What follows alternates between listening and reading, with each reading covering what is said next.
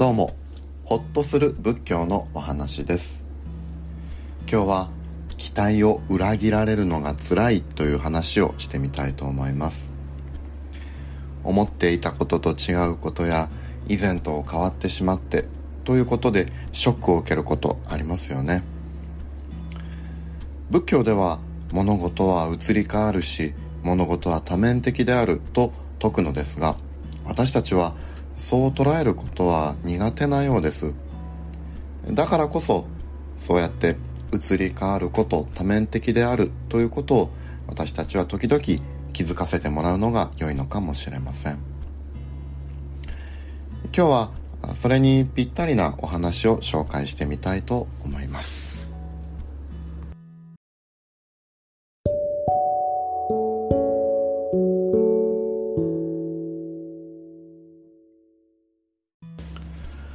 昔バーラーナシーという国には4人の王子がいました。ある時王子たちが集まっていろいろな話をしているうちにいつしかキンスカという木の話になりました。4人ともキンスカという木を見たことがありませんでした。誰も見たことのない木の話をしても結論が出ないな。4人はキンスカの木を見に行こうと相談しました。ねえあの年寄りの漁者に頼んだらどうだろう。4人は漁者のところへ行って頼みました。私たちはキンスカの木というのが見たいんだけれど知っていたら連れて行って見せてくれないか？よろしゅうございます。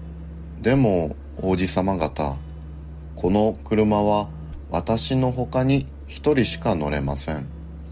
それに大変忙しいので私の都合のつく時に一人ずつお連れすることにしましょう。漁者はそう言って承知してくれました。まず第一の王子を馬車に乗せて森へ連れて行きました。はい。これが金スカの木でございます。木はちょうど目を吹いている時でした。第二の王子はそれから少し経って森へ連れて行ってもらいました。若葉が盛んに茂っていました。第三の王子はまるで人の手のひらのような花の咲く頃に見せてもらいました。第四の王子はもう実がたくさんついている頃連れて行ってもらいました。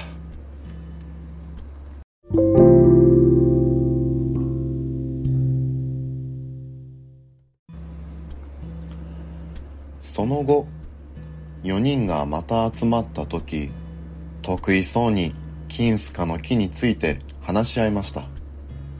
第一の王子は言いました。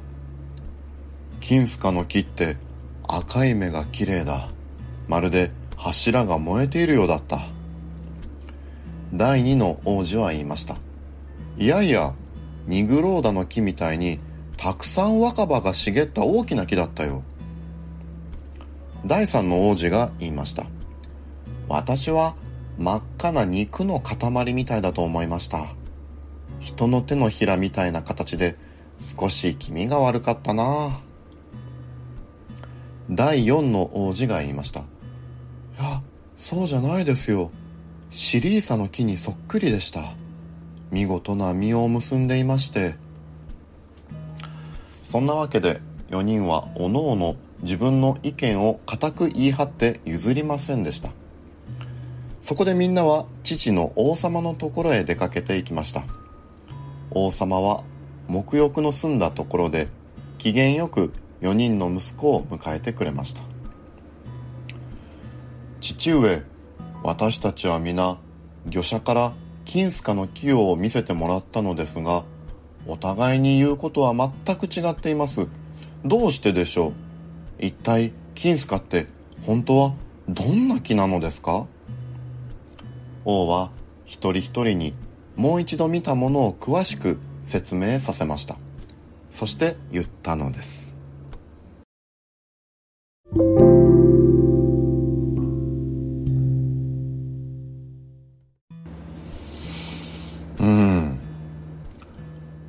みんなは確かにキンスカの木を見たのだ。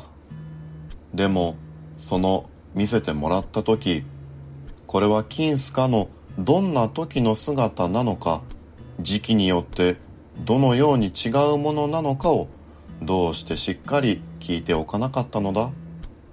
例えば第一の王子はこれはキンスカのどういう時期だからこんな赤い芽が出るのか葉はいつ出るのか？実はどこへどのようについていつなるのか？こういうことを一つ一つよく聞かなければいけないよ。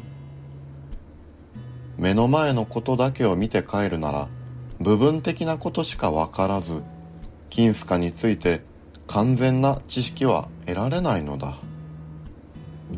金スカばかりではない。物事はみんなあらゆる自分の知恵を絞って完全な形で捉えたり考えたりしなければいけないのだ。そしてわからないことはよく聞いて自分の疑問を一つ一つ消していくと物事の本性がはっきりと見えてくるものなのだよ。4人の王子はなるほどと心から感心しました。そして大切なことを教えてくれた王様に丁寧丁寧にお礼をしてその場を下がりました。それからはおのおのがよく見よく聞きよく考え学び修行をしました。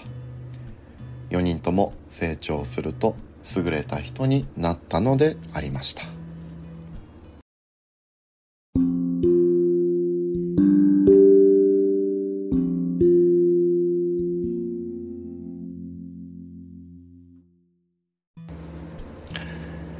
いかがでしたでしょうか？面白い話だなと思うんです。物事が多面的であることそして移り変わっていくことを教えてくれる物語でした。ここでの王様はまるで仏様のように見識深い方でした。物事はみんなあらゆる自分の知恵を絞って完全な形で捉えたり考えたりしなければいけないのだと王様は説きます。あ言われてみると確かにそうなのですがなかなかそういうことはできませんよね。だから自分が物事を完全に捉えるということは難しいのだ。多面的に捉えるのは難しいのだ。移り変わっていくということを認識するのが難しいのだと心の片隅に置いておくことが必要なのかもしれません。期待は裏切られてしまうものなのかもしれませんがその裏切られるということの裏腹には物事はどんどん変わっているというワクワクということを心に添えてもいいのかもしれません。今日はこんなお話をさせていただきました。どうかどうかご無理なくお過ごしください。失礼します。